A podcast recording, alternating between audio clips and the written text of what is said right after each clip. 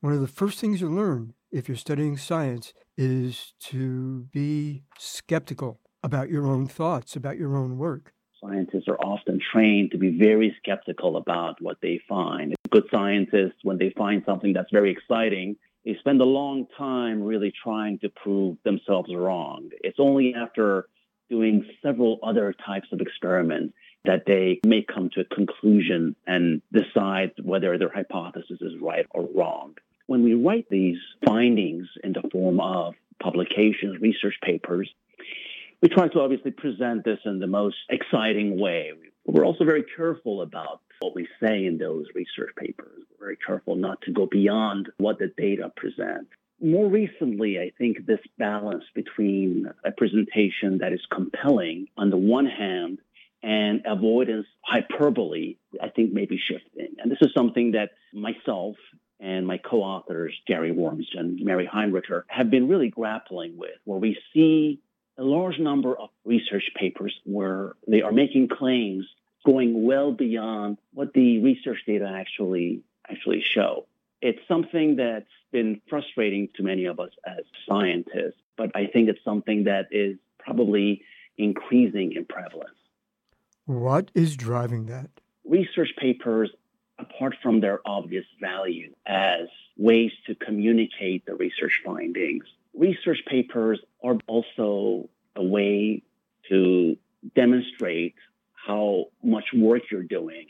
We also use these research papers to determine the quality of a researcher's work. These research papers play a great role in determining whether a scientist, for example, at a university can be promoted to a higher rank. They're also used quite a bit in determining whether a researcher should be funded. Because of these factors, there is incentive to make these research papers as exciting as possible in the way they express their findings. And I think these factors are really driving this shift where the studies are overstating their findings. They are competing to publish their work in the most prestigious of journals. And generally speaking, universities, especially the top universities, determine the quality of their researchers' work in the form of where they publish these research findings. What journals? The top journals are extremely hard to get into. And what that's doing is making it extremely difficult, extremely competitive. Scientists are trying to basically satisfy what these journals really want, which is something that's very, very novel, paradigm shifting, something that's transformative. Define transformative. Transformative is something that changes, for example, the way we practice medicine, changes the way we think about a disease process, changes the way we diagnose a disease. These are transformative. These are breakthroughs.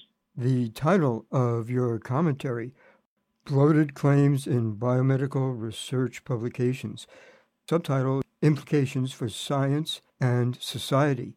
You're really saying that people are exaggerating. Yeah, I peer review research papers, manuscripts for many journals. I also review grants for many governmental, federal, and non-governmental organizations. And increasingly what I see are claims that are not supported by the data. And this is obviously very concerning. Actually, it's even dangerous for public health. It can have negative consequences for scientists because it can mislead them. There is even more at stake for doctors and patients.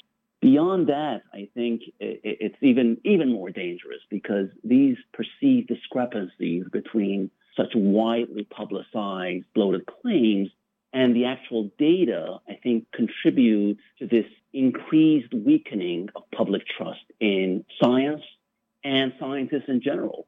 In my humble opinion, this concern should extend to all the sciences. Absolutely, absolutely. But I'm a biomedical scientist, so I try to stick to what I know and what I see. But you are absolutely right. This applies everywhere. Armin, thank you very much. It's been very good talking with you. Thank you, Al. My pleasure. I'm speaking with Dr. Armin Alaedini, professor of medicine at Columbia University. For KVMR, I'm Al Stahler.